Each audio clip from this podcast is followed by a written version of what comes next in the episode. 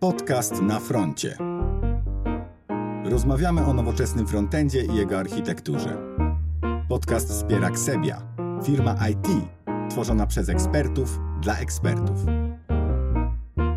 Zapraszamy do odsłuchania kolejnego odcinka podcastu Na froncie.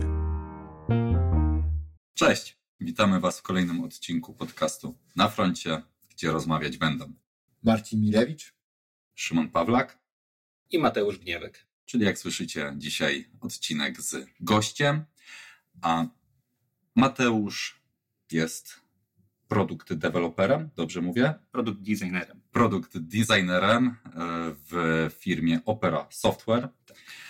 Więc jak możemy już się domyśleć, dzisiaj będziemy rozmawiać o designie.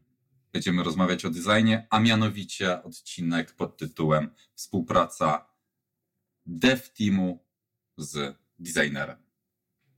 Tutaj będzie reprezentacja e, frontendowa tego dev teamu, bo bardzo często ona się skupia w dosyć szczególny sposób na tej warstwie właśnie e, designowej. Mateusz, czy coś jeszcze powiedzie, powinienem powiedzieć na Twój temat? Nie, wszystko się zgadza. Wydaje mi się, że dodatkowe rzeczy wyjdą w praniu, też jakby etykiety są zbędne w tym momencie. Kluczowe będzie nasze doświadczenie i ta wiedza, którą będę się starał przekazać i z Wami wymienić. Dokładnie. Ale zanim przejdziemy do meritum tego odcinka, jak zwykle porozmawiajmy o tym, co ostatnio ciekawego przeczytaliśmy, co ostatnio ciekawego usłyszeliśmy. Ja muszę wytypować jak zwykle. Nie, Marcin, proszę zacznij. Ostatnio wpadła mi w rękę książka techniczna Software Architecture for Developers Simona Browna. Polecam tą pozycję z dwóch powodów. Po pierwsze, jest w niej dużo merytoryki, a po drugie, mega szybko się to czyta. Jest napisana bardzo łatwym językiem. Jest to chyba taka typowa książka z serii, że jak przysiądziemy, to nawet w jeden wieczór możemy ją skończyć. Polska czy angielska wersja? Angielska wersja, nie wiem czy jest polska. Chyba nie ma Okej. polskiej wersji. To Mówisz, że fajnym językiem. Ja jeszcze nie czytałem. Bardzo prostym, No to super. bardzo prostym językiem, bardzo szybko się czyta. Super. I polecam, nie będę zdradzał szczegółów. Książka o architekturze oprogramowania, czyli o tym, o czym jest dziesiątki innych książek. Ale ta naprawdę, naprawdę wydaje mi się, że warto. Jest, dzięki temu, że jest prosta, to bardzo dobrze systematyzuje wiele pojęć i jest ważne. autor ciekawie podchodzi do tego wszystkiego. No ale też nie chcę zdradzać szczegółów. Polecam. Co ja przeczytałem? Ja przeczytałem książkę, to będzie nietechniczna książka, ale bardzo bardzo ciekawy tytuł. Czarny łabądź pana Nasima Nikolasa Taleba. Mam nadzieję, że dobrze wymawiam imię i nazwisko.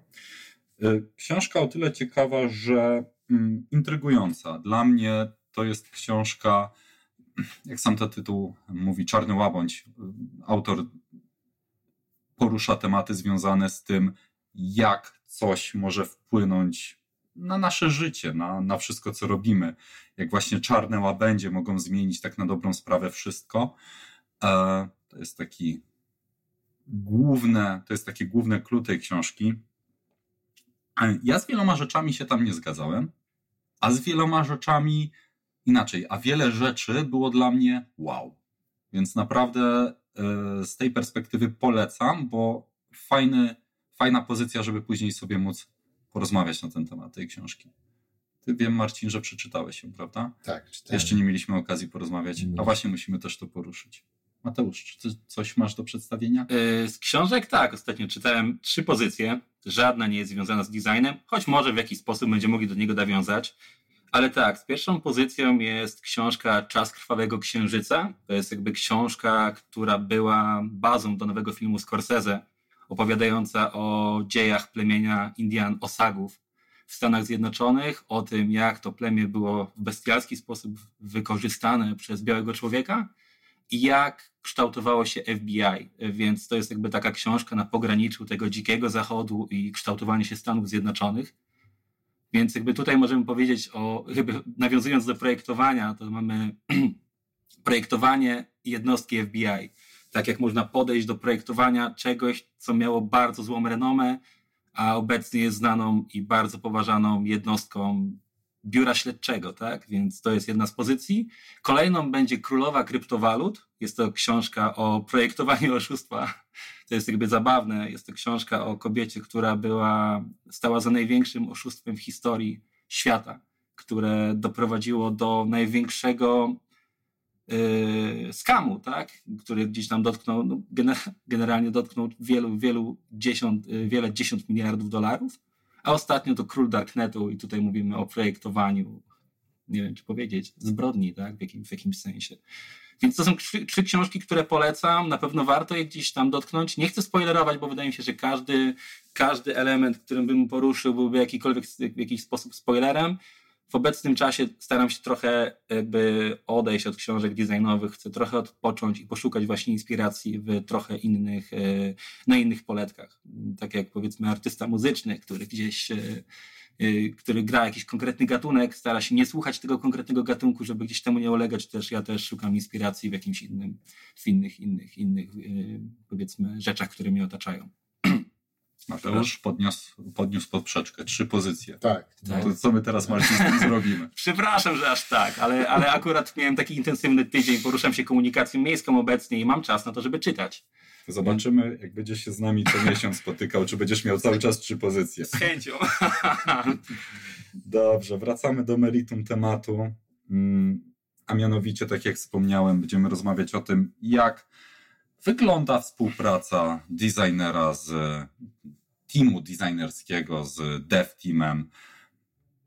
I tutaj przygotowaną mamy agendę, ale w trakcie już przed nagrywką wyszło, że powinniśmy zacząć, no jak zwykle, od takiej podstawy. I Mateusz, ja ciebie zapytam, okay. kto to jest designer? To jest dobre pytanie. Jak mówiłem, designerem może być każdy, nawiązując do książek. Tak, e, no generalnie za designera uważa się osobę, która rozumuje produkt nie tylko przez pryzmat, powiedzmy, etapu, jakby finalnego etapu, jakim jest makieta gotowa, tak?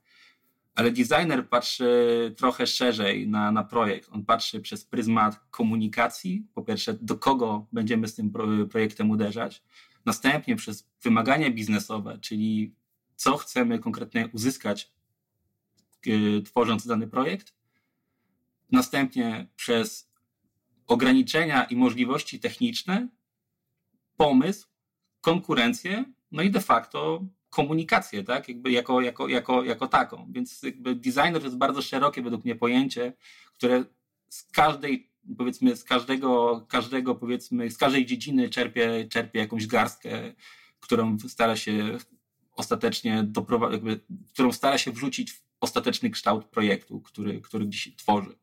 Więc ja za designera uważam osobę, która patrzy szerzej na, na, na projekt, tak? która, która stara się posklejać to do kupy. Czyli to... Ja mam, ja mam takie pytanie. A jakbyś określił design, czyli o tym, co pewnie dzisiaj będziemy rozmawiać, tak? Bo designer mhm. kształtuje design. Zgadza się? Tak. To czym jest ten design?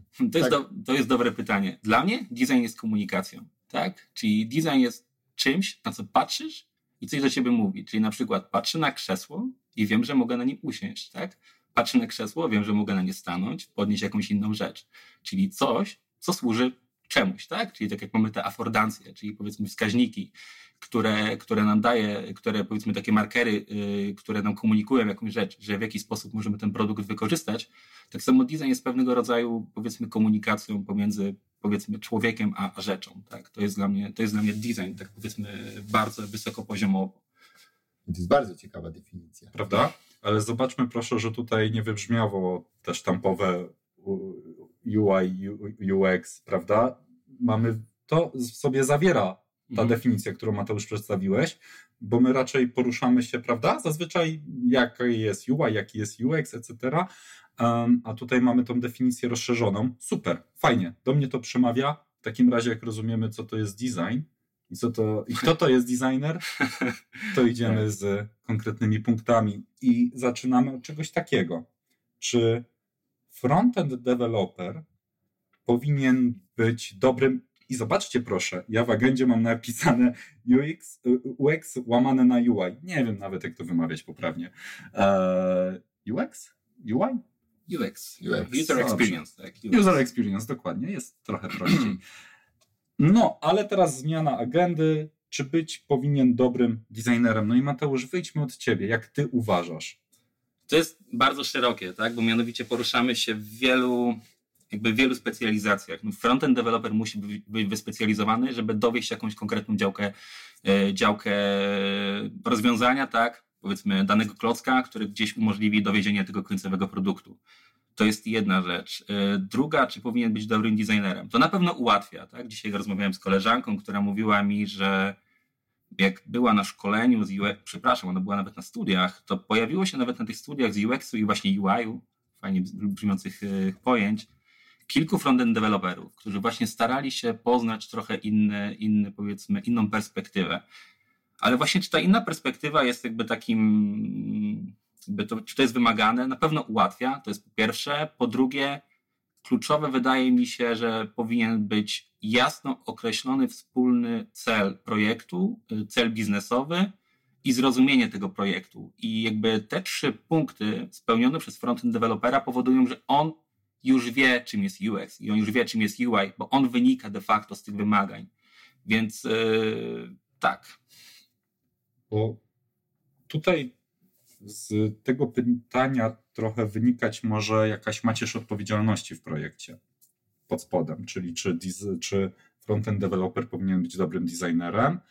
E, zmierzam do tego, że jak dostajemy często designy, to my je weryfikujemy, czyli zadajemy pytania, a jak z accessibility, a na przykład, czy na pewno ten element mm, powinien składać się, nie wiem, ta, ja znam taką E, jedną z zasad, że jak jest więcej do wyboru niż 7, to powinno się to wtedy zamieniać w jakieś wyszukiwajkę czy coś w tym stylu. E, nie wiem, czy to jest prawdziwa nie, zasada. Nie do końca. Nie do końca, no właśnie, okay. więc... Rozumiem, o co chodzi, ale, ale może zaraz. Ale wiesz, do czego zmierzam. Ale, ale pod spodem właśnie tworzy mi się zawsze w głowie macierz odpowiedzialności. Czyli jako tak. my, deweloperzy, według ciebie, twojej perspektywy, powinniśmy się zająć, a czym powinien się designer zająć? Patrząc właśnie na takie aspekty jak mm, accessibility, jak właśnie behawiorystyka aplikacji, czyli ten cały UX, mhm. tak? Czy powinien też mówić e, tego typu rzeczy, hej, ja przeczytałem jakąś tam książkę, nie każ mi myśleć, mhm. tak? Na przykład to jest jedna z nielicznych pozycji o designie, którą przeczytałem. Nie, no chyba może więcej, ale ogólnie tą najbardziej zapamiętałem i czy to jest ok, żeby wchodzić w taką polemikę? Przez właśnie taką sztywną hmm. macierz odpowiedzialności. To jest tak. Projekcie. Ja może trochę wyjdę od innej strony, bo jakby tu fajnie byłoby przedstawić moją kawałek mojej drogi jako designera, bo zaczynałem jako człowiek, który powiedzmy miał niewielkie ilości pokładów pokory w sobie, tak? Myślałem, że wiem, co robię, jakby starałem się narzucać e, swoją, e, swoją wolę, swoje designy, gdzieś konfrontować je i też jakby stawiać w polemikę. E, I jakby czego się nauczyłem przez lata, to pokornego spojrzenia na design i jakby takiego umiejętności komunikowania właśnie z, design, z deweloperami o, o sensie tego, co tworzymy, bo jakby z każdą jakby decyzją, jakby każdy powiedzmy, nie wiem, element na ekranie to jest jakaś decyzja projektowa. Każdy, powiedzmy, jakaś zmienna, która jest wprowadzona w ten komponent, to są jakieś, powiedzmy, tworzone ograniczenia techniczne, ale to też są jakieś kolejne możliwości, warianty, powiedzmy, i inne jakieś zmienne, które na to wpływają. Jakby ja, ja dążę do tego w tym momencie, że mm, ta cała e, moment, bo staram się teraz złapać, e, złapać, e, złapać powiedzmy tego punktu, do którego chciałem na, na do, e, dotrzeć, to chodzi mi tylko o to, że jakby designer musi sobie zdawać sprawę z tego, co projektuje. Dla, dlaczego i jakie to tworzy, powiedzmy, ograniczenia. I jakby umiejętność komunikowania o tym jest, jest jakby istotna i to też powoduje, że jak my komunikujemy jasno design i zdajemy sobie sprawę, co robimy, to też nam jest łatwiej rozmawiać z frontend developerem, tak? Że nie ma tej powiedzmy tej konfrontacji, bo te problemy, o których mówisz, że jak bierzesz na przykład jakiś design, design na warsztat, to one są już też jakby rozwiązane wcześniej na poziomie designu. I, I to jest, wydaje mi się, że to jest jakby coś, co jest jakby ostatnio, znaczy z tego co widzę w projektach, pomijane, że designer yy, jakby często projektuje, to jest tak, często projektuje rzeczy, które są powiedzmy ładne, tak? Które są ładne, które są dowożą na poziomie gdzieś tam prezentacji tego i mogą gdzieś tam zostać poparte w firmie, ale następnie jest zderzenie z tym światem technicznym, który ma swoje ograniczenia i który ma swoje pytania. Czyli załóżmy, mamy sytuację taką, że załóżmy, ja akurat teraz audytuję design system, więc to jest jakby ciekawy temat. Y, mamy sytuację taką, że załóżmy w headerach chcemy wykorzystać dwa różne fonty, tak? Y, no i designer, który przygotowuje ten header, mm, zastanawia się, ok, dobra, stosuję tutaj dwa różne fonty, zaprojektuję taki powiedzmy happy, happy path, gdzie, gdzie ładnie to wygląda, ale następnie wchodzą translacje, tak? Na przykład na wiele języków jedno słowo może być dłuższe, drugie krótsze, może jakby ten, ten drugi font może źle wyglądać przy długich wyrazach, czyli w tym momencie trzeba zastanawiać się nad jakimiś, y, jakimiś, jakimiś warunkami do tworzenia tych, tych headerów, tak? Ale jak jest na przykład warunek jeden, czyli na przykład uwzględniający wyraz od 5 do 10 znaków, to co w przypadku, kiedy ma 15, tak? I to są te rzeczy, z którymi boryka się często frontend developer, ale też jakby backend developer i generalnie cały dział deweloperski, że my swoimi designami możemy dać y, za dużo pytań, im za mało odpowiedzi. Właśnie I... do tego zmierzam. Że to jest taka perspektywa, którą czasami w projekcie mm, doświadczam, tak? Czyli to, co teraz powiedziałeś. Bardzo fajny przypadek. Trunkend na stringu. E, tak? Gdzieś tam designerowi, nie mówię, że zawsze, ale może umknąć fakt, że czasami się pojawi większy tekst i nie dostajemy takiej permutacji i proste pytanie, według Ciebie rozumiem, że designer powinien zaopiekować się takimi aspektami. Zaopiekować? Nie wiem. one powinny być uwzględnione. One, ten temat powinien być wcześniej poruszony. Ten temat powinien być przedyskutowany z działem deweloperskim, jeżeli design, designer chce coś takiego projektować. Czyli na etapie projektowania, jakby dobrą, dobrą praktyką jest zadanie sobie pytania: OK, jak to będzie działać? A jak pojawi się to pytanie, to może nawet napisać sobie w kilku punktach, jak to może działać. I te kilka punktów może na przykład przedstawić kolejne kilka punktów, które wymagają uwzględnienia kolejnych rzeczy, tak?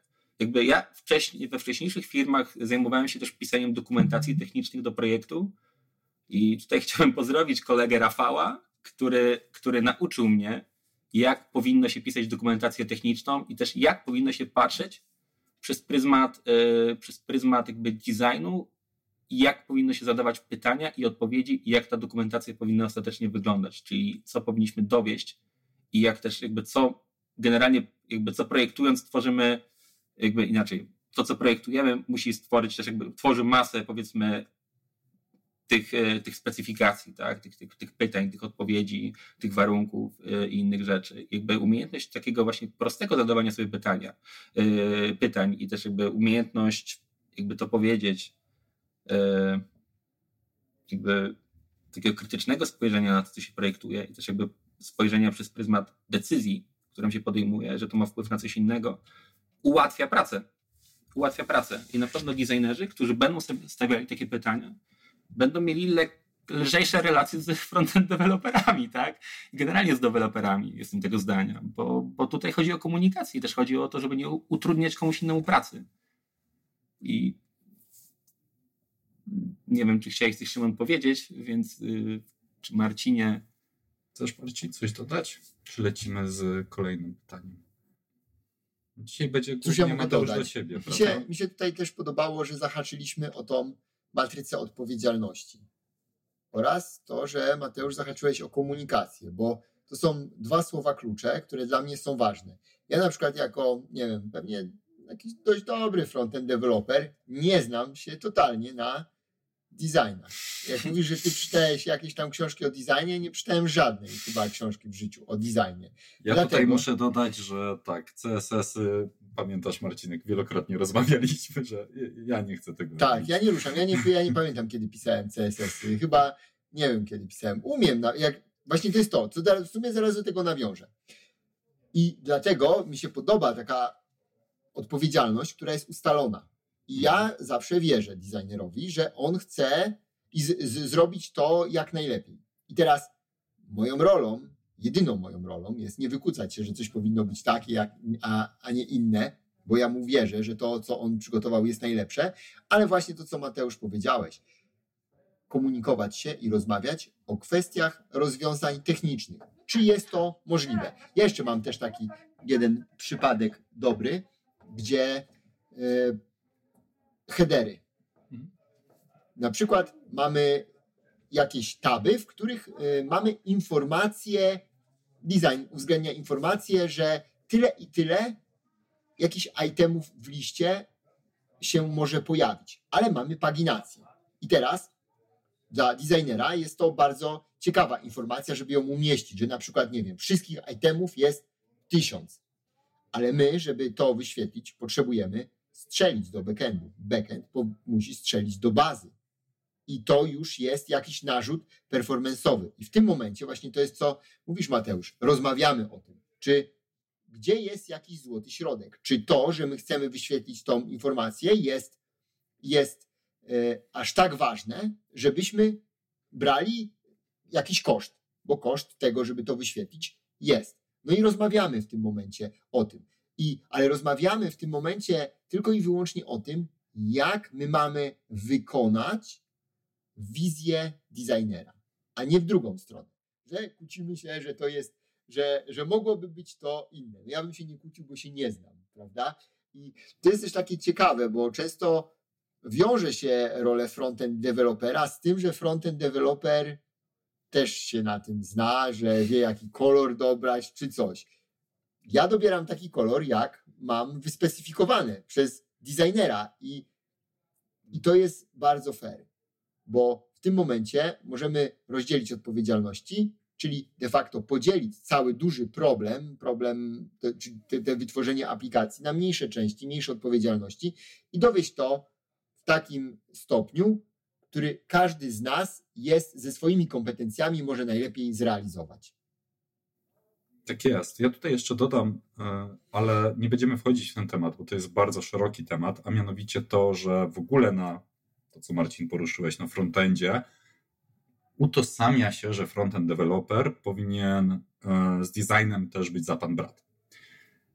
Jak widzimy w ogóle na rynku, e, powstają różne ścieżki rozwoju frontend developerów, czyli one man band, który jest w stanie dostarczyć design, produkt i de facto implementację. E, później mamy osobę, która bardziej jest w CSS-y, w HTML i przypuszczam, że taka osoba też bardziej będzie no, większą miała wiedzę w kontekście designu. No i mamy Enterprise, gdzie frontend developer to tutaj myślę, że ja i ty możemy reprezentować dosyć mocno tą dziedzinę. Y, oddajemy tą działkę designerowi. E, warto o tym też wspomnieć, bo tutaj będziemy poruszać się raczej w produktach enterprise, y, produktach, które no nie są dla one-man y, bandy stworzone, tak, i żeby to dostarczyć. To, to miejmy to, miejmy to na uwadze. Mateusz, chcesz coś dodać, czy lecimy Ja dalej? tylko jedno, jedną rzecz chciałbym dodać, bo tu poruszyliśmy temat narzędzi poniekąd yy, i to jest chyba dobre i ciekawe. Mówiłeś o paletach, mówiłeś o kolorach, że jak designer wie, jakie kolory dostarczy. Czasem jest problem taki, że kolory nazywane nawet przez designerów mogą się różnić, tak? Więc tutaj też chodzi o to, żeby odpowiednio zrozumieć y, język, którymi narzędzia, którymi się y, posługujemy, komunikują. I czasem dążymy też do tego, żeby ten język upraszczać, bo jeżeli na przykład jeden designer sypie heksami, drugi sypie zmiennymi, trzeci sypie jakąś, nie wiem, HSL-ami, tak, to wtedy ten język nam się rozjeżdża i my musimy na każdym, na każdym kroku zrozumieć, skąd dana wartość się pojawiła, czym ona jest. Oczywiście tutaj przychodzą nam na ratunek zmienne, tak, którym się posługują, co jest de facto podejściem do tego, żeby ten język upraszczać. I to jest coś, co jest istotne, żeby traktować narzędzia jako, jako narzędzia, tak, plus które komunikują i język, jakim komunikują, trochę zależy od, od, od, od designera w przypadku na przykład narzędzi projektowych, ale też, nie wiem, od, od y, backend dewelopera, na przykład od y, kiedy przedstawia nam bazę danych, y, którą, którą, jakby, którą mamy, załóżmy, gdzie mamy dane, którymi może operować designer, bo to też jest istotne. Czyli na przykład jak projektujemy jakieś, nie wiem, załóżmy tabelę jako designer, to też musimy wiedzieć skąd się bierze ten model danych, skąd, czym są te dane i skąd je bierzemy, tak? Bo też nie możemy projektować rzeczy wysysając ich z palca. Oczywiście czasem jest to wskazane, kiedy tworzymy nowe rzeczy, które mają gdzieś tam zatrząść rynkiem, tak? Ale, ale no, to wszystko musi być dopasowane do, do wymagań i też do, do tego, jaki cel, cel w konkretnym projekcie jest y, żądne osiągnięcia. Tak. No ja się podpisuję. Przemawia do mnie fakt wspólnego języka, tak? Jeden z głównych punktów w ogóle zaczynających wejście do DDD. No. W ogóle jeden z punktów y, takich warunkujących jakąkolwiek komunikację. Prawda? prawda? Ostatnio, taki off-topic szybki. Ostatnio słyszałem o grze, w której y, dowiadujemy się o istnieniu jakiegoś języka i ten język poznajemy, ale nie wiemy na razie jak, jakby, musimy go rozszyfrować, przez to jak głębiej w tą grę wchodzimy. Czyli de facto budujemy słownik od zera i budujemy ten język, tak? I to jest ciekawe. Podobnym, podobnym powiedzmy designer się, się gdzieś tam w Figmie od, odszukuje, tak? Jeżeli mamy zbudowany słownik, to wiemy jak projektować. Jeżeli nie mamy tego słownika, no to będziemy designerem, który może przysporzyć problem właśnie zespołowi deweloperskiemu, tak? No bo nie potrafimy komunikować się językiem, który został gdzieś zbudowany w organizacji. Bardzo istotny punkt.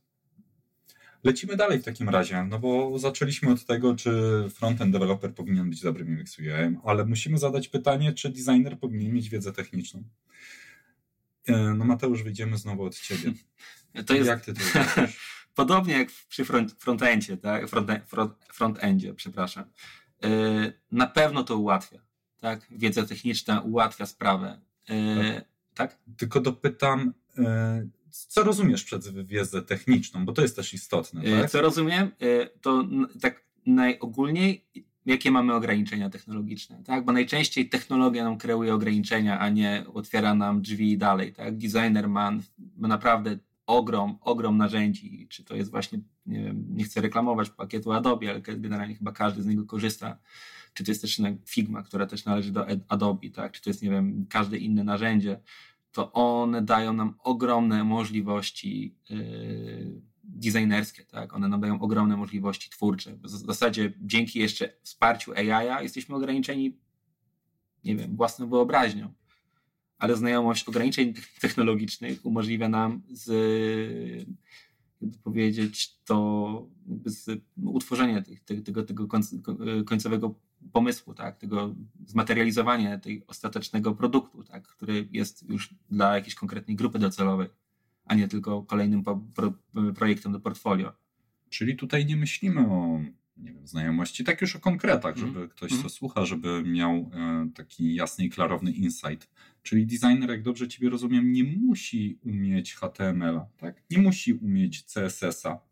Czy dobrze? Znaczy, moim zdaniem nie musi, tak? Na pewno to ułatwia, to jest język, tak? HTML jest językiem, czyli to mm. ułatwia komunikację z frontend developerem. E, ale moim zdaniem nie musi. War, na, pewno, na pewno warto to znać, tak? no bo są jakieś miejsca, gdzie, no, gdzie poznajemy te ograniczenia technologiczne, a inaczej, kiedy dostajemy HTML-a czy CSS-a i nie wiemy o co w nim chodzi, no to musimy kogoś zapytać, tak? czym to jest. Więc to na pewno ułatwia i przyspiesza pracę. No i też, nie wiem, no dalej podtrzymuje się tych ograniczeń. Ja nie chciałbym też tutaj rozwodzić o wiedzy technicznej, tak? Bo ona, ona jakby na pewno się rozwija i na pewno gdzieś tam ułatwia i na pewno gdzieś w trakcie projektowania i rozmów się gdzieś tą wiedzę też pogłębia. Mm, nie wiem, czy mogę coś tutaj więcej bo tutaj, dodać. nawiązując też do macierzy odpowiedzialności, którą wcześniej przy pytaniu frontend developer, a wiedza mm, designerska mm, poruszyłem, to miałem okazję pracować w projektach, które były taki sposób realizowane od strony designerskiej, gdzie designer tworzył design, ale to było również prototypem i to było również HTML-em i CSS-em, co my później musieliśmy e, brać i łączyć w naszym e, projekcie na warstwie naszych komponentów i e, logiki biznesowej. Czyli już ta odpowiedzialność i patrząc z perspektywy macierzy odpowiedzialności, wzrasta, no bo dostarcza też HTML i CSS. Niestety miałem takie doświadczenie, że to nie było najlepsze rozwiązanie, ponieważ te HTML i CSS-y nie. My musieliśmy to po prostu dostosowywać bardzo mocno. One były realizowane w sposób taki big picture, czyli mamy stronę, która generycznie, oczywiście tak jak designer patrzy, holistycznie, coś rozwiązuje ale my jako deweloperzy bardziej patrzymy modułowo, komponentowo i ciężko było to w ten sposób wykorzystać. Co to też pewnie ja się spotkałem z, takimi, y, z takim podejściem do sprawy, no bo to też często niektóre, no też pluginy, tak, narzędzia Adobe po prostu są w stanie wygenerować coś takiego. E, I sposób chyba jest najprostszy na to, że okej, okay, jest to, może nam to jakoś ułatwić, ale nigdy nie traktujmy tego jako coś, co bierzemy jeden do jeden, prawda? Raczej to ten design traktujmy i podejście jeden do jeden, że my mamy to jak najlepiej odtworzyć, ale to, co pod spodem przychodzi, no to to jest tylko i wyłącznie jakieś tam auto, autogenerowane coś z narzędzia i po prostu nie bierzmy tego. Tylko, że też trzeba to komunikować, bo Dokładnie. później designer pomyśli, ok, to ja, mu, to ja dostarczyłem coś takiego, więc to powinno być zrobione szybko. A myślę, że właśnie najważniejsze sobie ustalić zasady. Ok, to jest dostarczone w takim, takim sposobem, ale to nie jest na pewno coś, co zostanie docelowo wbudowane do końcowego artefaktu, który zostanie wytworzony. Tylko coś, co może, ale nie do końca pomoże. Tak. E, I to jest istotne, co mówisz, żeby o tym komunikować, bo znowu w moim przypadku e, to dostarczała to jakiś vendor zewnętrzny dostarczał designy HTML i CSS. I było naprawdę święte przekonanie, że my na podstawie tych prototypów HTML i CSS po prostu robimy kopię i wklejkę, prawda? Czyli ta komunikacja znowu, zobaczcie, w ogóle to na pewno wyjdzie na podsumowanie, jak rozmawiamy, komunikacja, komunikacja, wspólny język, to na pewno wybrzmi, wybrzmi z tego odcinka, że będzie kluczem współpracy z designerem i płynnie właśnie przechodzimy do chyba jednego z ważniejszych aspektów no, w ogóle klucz tego odcinka, czyli różne modele współpracy z designerem. I tutaj bym chciał, żebyśmy porozmawiali o naszych doświadczeniach. Mhm. Tak? Może zacznę. Ja bym przedstawił, jak mniej więcej wyglądała historia współpracy moja z designerami. Pierwszy model. Jeden designer na N różnych produktów. Jakby pierwszy model. Drugi model. Designer przydzielony do projektu czyli jeden designer, jeden produkt. Tak? Trzeci model, designer przydzielony do produktu, ale jest jakby oddzielnym chapterem. Nie uczestniczy w life cycle y, dowożenia produktu. On coś dostarcza, jest osobnym chapterem. To są te rzeczy, o których myślałem głównie i o których e, właśnie się spotkałem. I od razu mogę też powiedzieć, że z mojej perspektywy, i to proszę powiedzcie, jak wy uważacie, e, jeden designer do wielu produktów naprawdę słabo działało. W sensie nie mieliśmy możliwości wykorzystać. Praktycznie my, jako deweloperzy, musieliśmy zastępować tą rolę designera. E, dawać insight, jak to powinno być zrobione, etc., etc. Poznanie kongwistyczne, tak? Czyli to, że designer nie jest skupiony. Oczywiście to też będzie zależało od produktu, jak on jest skomplikowany i, i, i, no po prostu jego wielkości, ale w takim schemacie był, musieliśmy my lwią część jako deweloperzy przejmować z roli designera, o której sobie na początku zdefiniowaliśmy. I przechodząc po tych modelach współpracy, najlepsze zawsze doświadczenie mam, kiedy jeden konkretny designer jest włączony w cały lifecycle developmentu, czyli jest z nami na refinementach, czyli jest z nami, jeżeli pracujemy w Agile czy tam tak. czymkolwiek innym, jest z nami, że ja o, tak jak ty tutaj Mateusz jesteś, biorę i, i się pytam, o co tutaj chodzi, dlaczego to tak wygląda. Mamy przestrzeń, znowu bardzo ważne e, słowo, do komunikacji, co nie? Mateusz. To jest pierwsza rzecz, o której chciałem powiedzieć, e, że designer musi uczestniczyć w pracy z deweloperami, w spotkaniach. No to ja ci Mateusz przerwę. To dlaczego tak nie jest?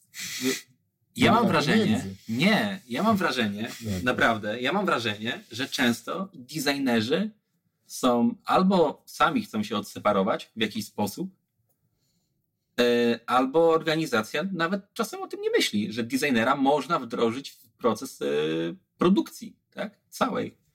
Bo ja w kilku filmach spotkałem się z sytuacją, że ja nie inaczej, czy designerzy nie uczestniczyli w takich spotkaniach? Moim pierwszym pytaniem było zawsze, dlaczego? Chodźmy na to spotkanie, tak? I, i zawsze jako, jako designer chciałem być na tych spotkaniach. Oczywiście są to spotkania, w których przez pewien czas nie wiemy, o co chodzi. Tak? Możemy robić takie dziwne miny, wielkie o jak karp, ale my tych rzeczy się też uczymy, osłuchujemy się z problemami, ale też osłuchujemy się z problemami, które my generujemy, a to uczy nas pokory. I wydaje mi się, że taka, takie właśnie uczestnictwo też powoduje taką wspólną odpowiedzialność za produkt. Bo czasem designer właśnie dowo dowozi ten powiedzmy fajny design, ładny, tak? A, a jak nie bierze udziału w tych spotkaniach, to nie mierzy się z trudami e, produkcji. A wydaje mi się, że to jest fajne, kiedy możemy uczestniczyć w tym razem. Na pewno to wspólnie gdzieś przynosi profity. Ja mam takie doświadczenia. Obecnie pracuję w takim projekcie, gdzie designerzy są blisko. Blisko życia oprogram oprogramowania, które robimy. Jest to świetna współpraca, ponieważ mamy problem, pytamy, jest wszystko git, bo można od razu porozmawiać. U nas znaczy, często też problemów, często też problemów nie ma, no bo, no bo już pro, produkt jest też dojrzały. No ale powiedzmy, jak coś jeszcze wychodzi, jakieś tam nowe, unikatowe e, funkcjonalności, no to zawsze jest to jeszcze przed refinementem, pre-refinement, żeby to było ready for refinement, wtedy już raczej już są gotowe designy, wtedy jest miejsce na całą polemikę i czy się zgadzamy, czy się nie zgadzamy i wtedy to fajnie idzie. Czasem oczywiście brakuje czasu na przykład i te designy są troszeczkę później dostarczane i w tych właśnie sytuacjach zdarza się najwięcej późniejszych jakichś błędów, e, gorszej komunikacji, ale ogólnie jest ok, bo designerzy, tak jak już to zostało powiedziane tutaj przez Mateusza i przez ciebie, Szymon, no najlepiej jak są, ale no to jest kosztowne, tak? No bo musi być zatrudniony ten designer, tak? Per, per jakoś na, na, ile, na jeden zespół. Czy tam, nie wiem, powiedzmy na, tam na dwa, jeżeli mamy jakiś tam większy scrum, to powiedzmy na dwa, to też, to też jest blisko cały czas ten designer. Ale jeśli jest, no i jeśli jest to y, ważne i jest zatrudnione, y, zatrudniony, no to idealnie się pracuje. Gorzej, jeżeli ważny jest design produktu, no a nie mamy tych pieniędzy na designera, albo akurat tutaj próbujemy oszczędzać, no to wtedy są największe fakapy. Niemniej jednak, kiedyś, jak pracowałem w firmie, to był jeden designer chyba, nie wiem, na, tam na kilkaset produktów, tak? Czy tam, nie wiem, kilkaset, to może przesadzam, no ale tam sto kilkadziesiąt produktów. I powiedzmy, to było korpo. I powiedzmy, ja też mogłem zrozumieć to, dlatego, że tak naprawdę w tych aplikacjach design nie był ważny. Tak naprawdę to były typowe takie aplikacje, gdzie dane bankowe w tabelach miały e, wyświetlać. Mimo, że jednak korpo tak stwierdziło sobie, że jednak ok, chcemy mieć dział designu, e, miejmy tych designerów, miejmy jakiś tam wspólny design, ale dajmy jednego designera na 150 e, produktów. Czyli to jest takie typowe, nie? Malowanie trawy na zielono. Niby mamy, pochwalimy się, że to mamy, ale tak naprawdę to nie ma prawa działać. No i tam to nie działało, prawda? Bo, bo wszystko się rozbijało nawet nie o to, że design, designer nawet tam nie robił designów. Designer podpisywał design review, czy deweloperzy według powiedzmy wytycznych, które nawet niekoniecznie były spisane, tylko tam trzeba było zobaczyć inną aplikację i mniej więcej zrobić coś podobnego, zrobili. No i to uważam, że to no nie, no to nie jest y, zdrowa praca, ale tam tak działało. Dlaczego? Bo koniec, końc, koniec końców klienci no nie wymagali tego designu, oni tak, chcieli tak, zobaczyć, zobaczyć po prostu tabelę, tak? Po prostu tabelę e, z jakimiś e, danymi i, i byli do tego przygotowani, że i tak ta tabela, czy tam będzie taka, czy siaka, będzie lepsza niż tabela w Excelu, na której wcześniej tam powiedzmy pracowali. No ale to jest zupełnie inna specyfika. Jednak w firmach produktowych, gdzie tworzymy produkt, no to ten produkt musi mieć design, bo design jest wtedy ważny, no i musi być ten designer tak zatrudniony, żeby on miał czas i uczestniczył w życiu Jedyny, czyli z tego, co brzmi, nasza idealna współpraca, może zanim idealna współpraca, po pierwsze, trzeba sobie jasno zdefiniować w projekcie, czy design jest ważny. No to, to Prawda? Jest, Żeby na głos to wybrzmiało. To to jest już kwestia właśnie, znowu powtarzamy, drivery architektoniczne. Zaczynamy robić aplikacje i negocjujemy, czy rozmawiamy ze stakeholderami biznesowymi i oni mówią, co jest ważne. I to jest, i design jest jak najbardziej, w ogóle, to, jest, to, to tam można w driverach architektonicznych to też to jeszcze nawet się rozbija, bo to design swoją drogą, ale właśnie tam e, cały user-centered experience, wszystko, jak to jest ważne. Jeżeli dla biznesu jest to ważne, no to nie ma co dalej gadać. Nie, jasne, ale ja teraz trochę mhm. chciałbym zamącić wodę w stary, mhm. bo zastanawiam się nad tym, mówi się o tym, że czasem designer nie jest potrzebny i ja się z tym zgadzam, jak najbardziej. Tylko jeżeli, ma, to jest tak, jeżeli produkujemy jakiś produkt, tak, yy, nie wiem, niech to będzie szereg aplikacji, niech to będzie te 100 różnych aplikacji, które gdzieś korzystają z jednego, załóżmy, design systemu, tak, no bo skądś te kontrolki, skądś te komponenty musimy brać, jakieś biblioteki, cokolwiek, bo zakładam, że nie ma takiej sytuacji, że projektujemy wszystko unikalnie, customowo. Tak? Mhm. Tak. Nie ma takich sytuacji. Inaczej, to byłyby tak drogie sytuacje, że zakładam, że byłyby niemożliwe do utrzymania i też niemożliwe do tego, żeby, żeby gdzieś ten produkt uchować na poziomie rentowności. To jest jedna, jedna z rzeczy, czyli ktoś projektuje te, te kontrolki, tak? Czyli generalnie firmy, które korzystają z gotowych banków, design systemów, bibliotek i tak dalej, de facto mają designerów, którzy stali za tymi komponentami.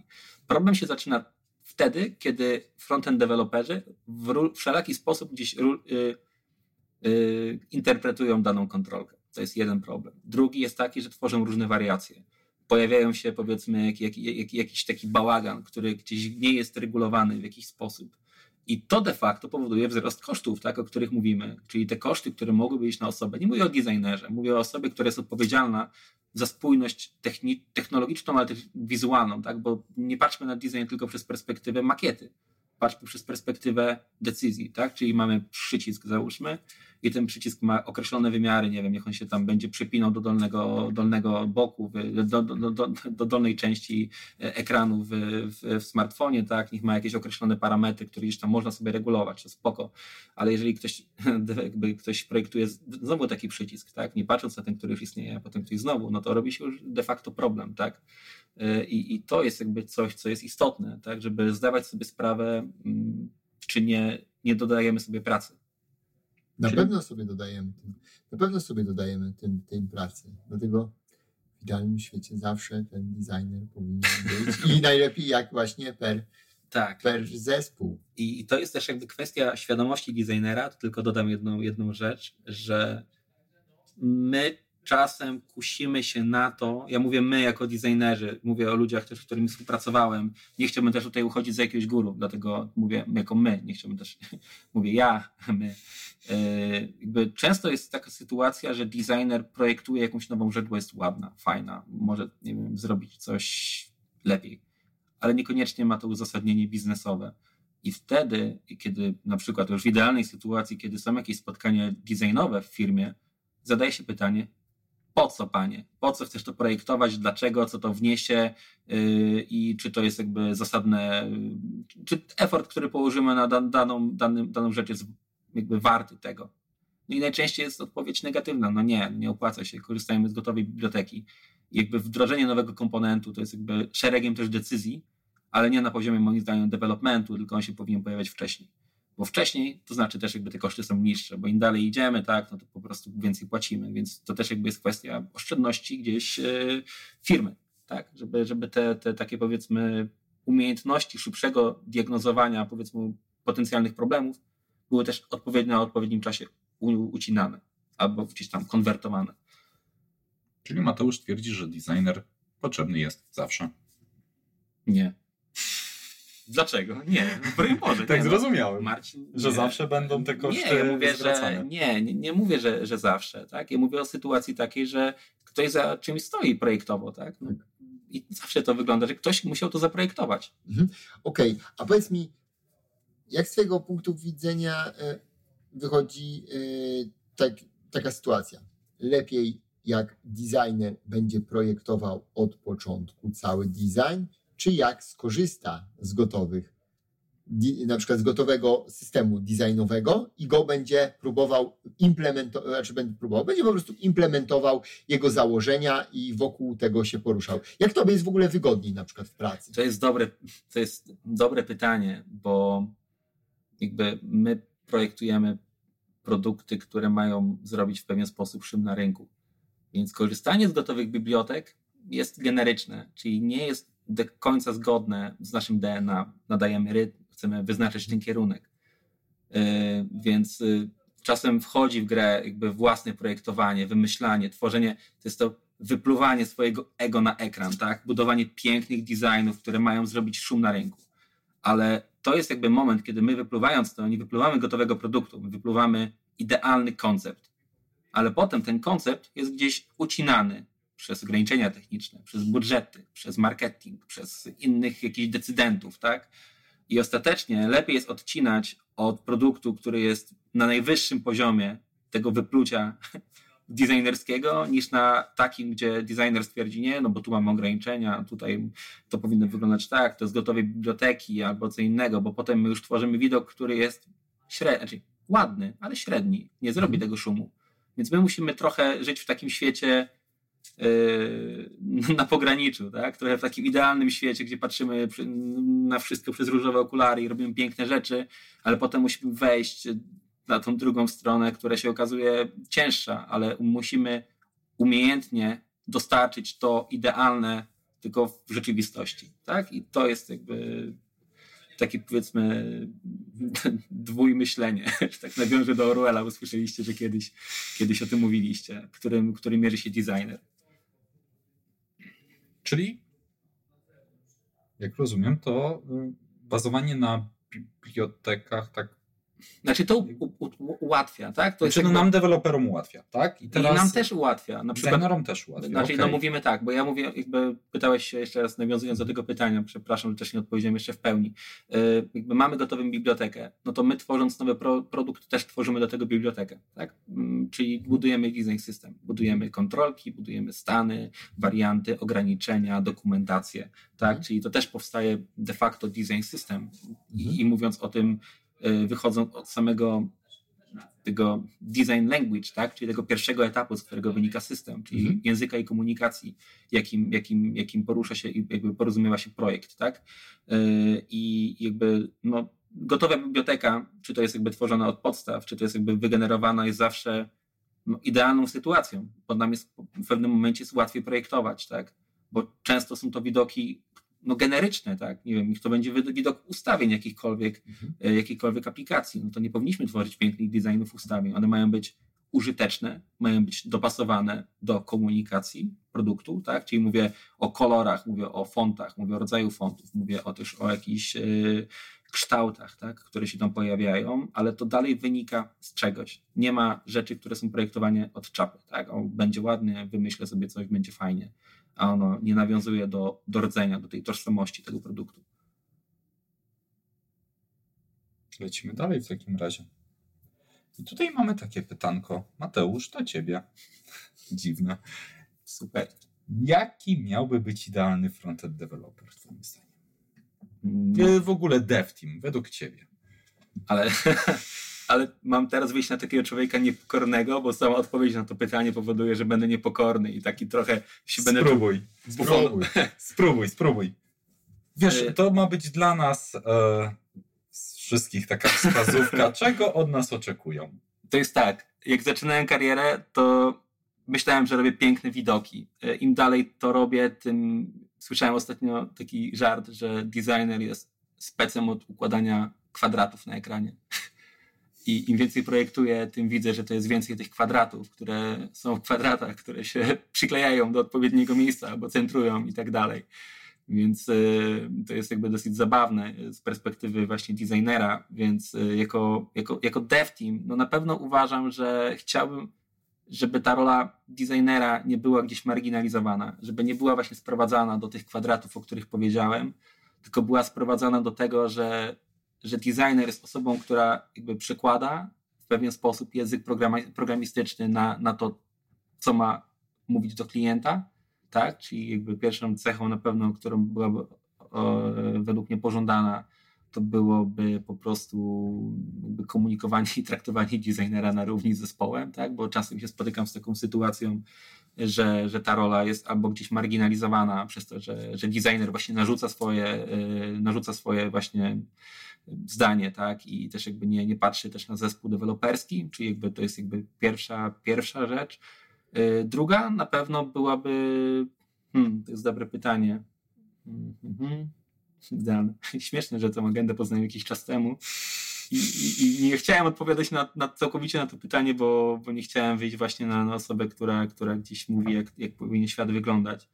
My później z Marcinem e... powiemy, jaki jest idealny designer. nie ma. Nie, ma. nie, nie będzie ma. nam z tym dobrze. nie ma sprawy. Dobra, yy, idealny frontend developer. Na pewno to jest taki, który zadaje pytania. To jest dobre, bo osoba, która nie pyta i projektuje, bo uważa, że albo coś jest nie, nie albo coś zostało zaprojektowane źle, yy, i, decyduje o własnych decyzjach i podejmuje je bez, jakby w, bez względu na innych, tak? No to, to jest jakby coś, co też jest kluczowe, żeby zadawał pytania. Y, trzecią cechą, żeby wiedział, y, żeby rozumiał szerszy aspekt i nie patrzył jakby przez pryzmat tylko i własnego, y, własnego powiedzmy kawałka macierzy, o którym mówiliśmy na projekt, tak? Tylko żeby też patrzył przez pryzmat tego, co i dla kogo dostarcza bo często jest tak, że, że frontend developer nie widzi, yy, to też jakby z tym się mierzyłem w jednej firmie, że nie patrzył na, na, cały, na cały produkt, tylko patrzył na wycinek, który robił i on niekoniecznie dobrze się kleił z tym, co, co było robione wcześniej. Proszę Szymonie. Tak, tutaj od razu dodam do tego, bo przed tym e, podcastem oczywiście w internecie szybko chciałem zweryfikować współpraca developer, front e, designer, jak to powinno wyglądać. E, wszędzie, tak jak wcześniej wspomnialiśmy i cały czas wspominamy, komunikacja, zaangażowanie, bycie w zespole i tego typu rzeczy. Mhm, Ale nawiązując do tego, co ty mówisz, w jednym z artykułów, to jest pana Arona Waltera z InVision, przeczytałem coś takiego, co mi się bardzo spodobało. Wyobraźmy to, co zacząłeś już mhm. mówić, e, sytu e, Mateusz, mhm. sytuację, gdzie frontend developer, czy tam dev team mm, podważa pewien design. Czyli załóżmy, nie to będzie kosztować dwa tygodnie więcej developmentu, nie widzimy w tym wartości. No i z tego artykułu w ogóle też wywnioskowałem, że ciężko się bronić designerowi z czymś takim. No bo jak powiedzieć, że fajny design, to co ty mówisz, wiem, szokować, ma być e, czymś innym. Wiesz o co mi chodzi? Że takie tak. jakieś takie elementy, które ciężko mierzyć wiem, jak czym... to odbić, co nie? I teraz, mhm. co zaproponował ten pan? Że zamiast dywagować na ten, e, w ten sposób, idealną sytuacją jest to, że designer bierze klienta, tego, który używa tej aplikacji, robi sesję z tym klientem, bądź pięcioma i pokazuje, jak on z tym działa i ma możliwość DevTeam też na to patrzeć jak po prostu klient funkcjonuje z tą aplikacją, wykorzystując na przykład takie rozwiązanie bądź inne na prototypach.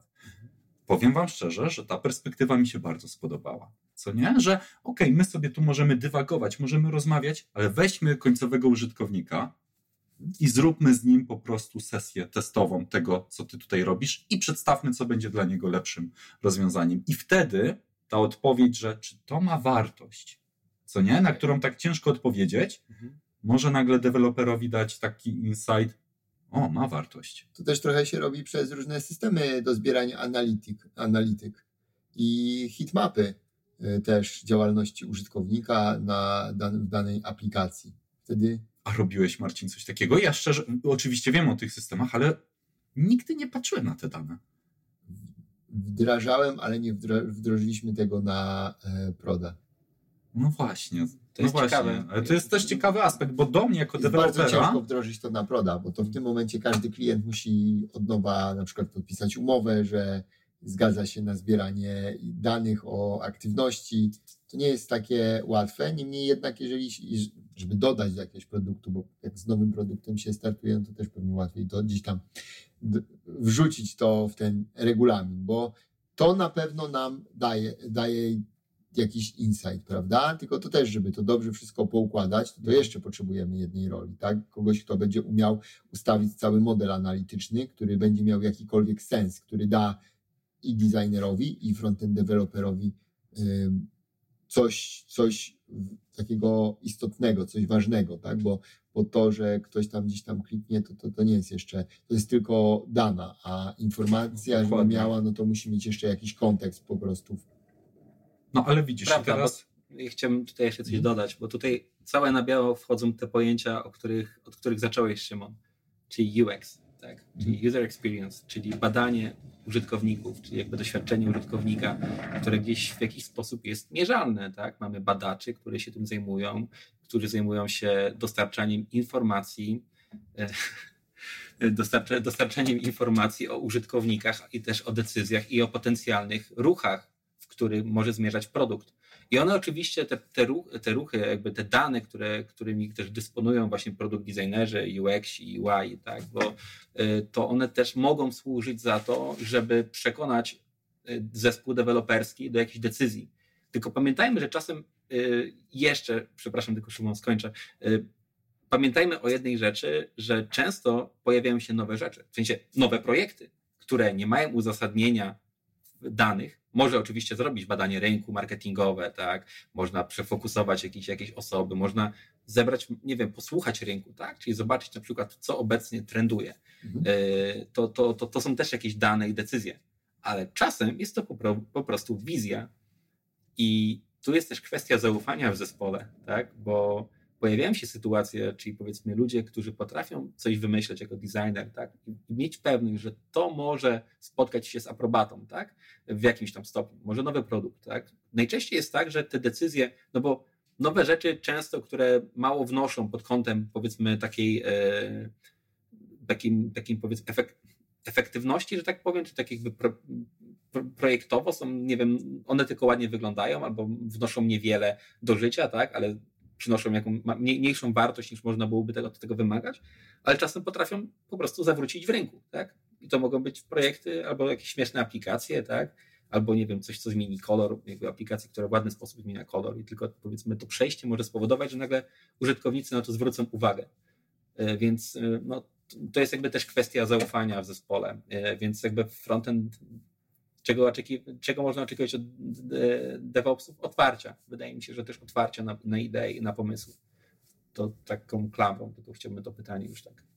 Y, nie DevOpsów, tylko deweloperów. Deweloperów, tak. No, tak DevOpsów to no. przekonać trzeba, żeby na tak, tak. siedzieli. Tak, tak. E, tutaj Mateusz, do tego, co powiedziałeś, nawet ja troszkę idealistycznie pójdę. Mm, nie przekonać dewelopera, tylko ten przykład, który dałem z mm, przedstawieniem, jak klient obsługuje daną aplikację, dane rozwiązanie, mnie personalnie e, motywuje.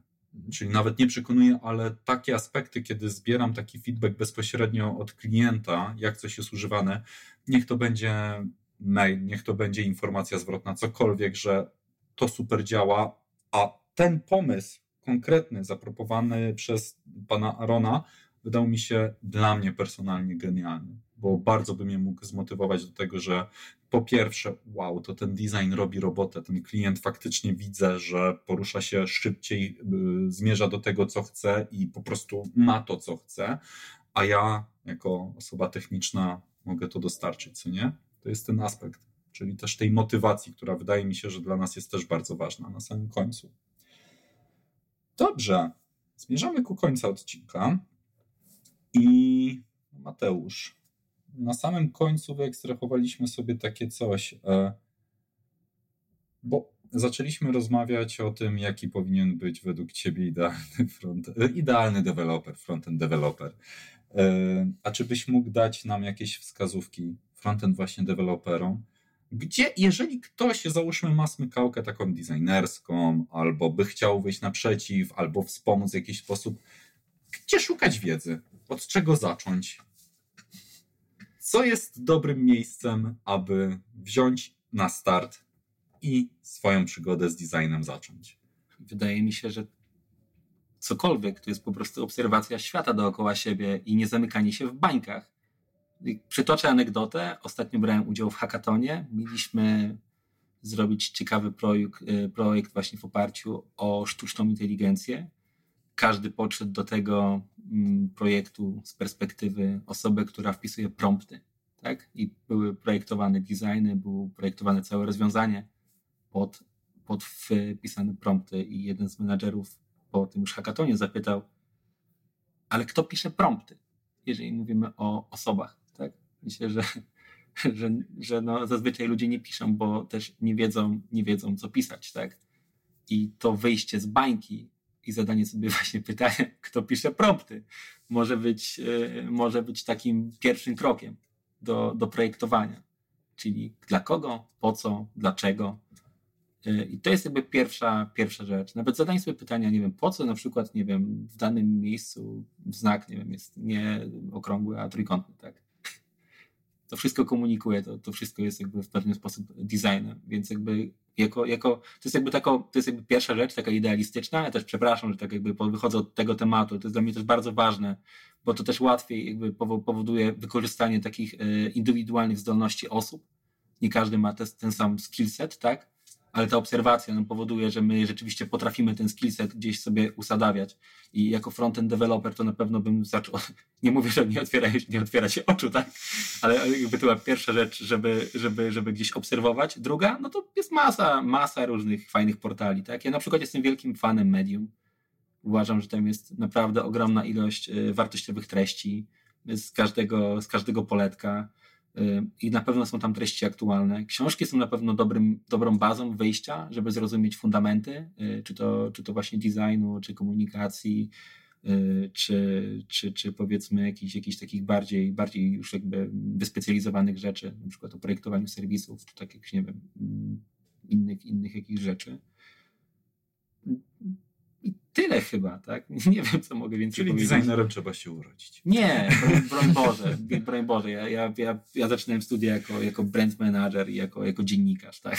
Okay. To były moje specjalizacje na studiach. Okej. Okay. No, więc z tego po prostu to jest proces, tak? W który wpadamy. Poruszyliśmy wszystkie tematy, które chcieliśmy dzisiaj, Mateusz, Tobie zadać. Bardzo Ci dziękujemy za poświęcony czas.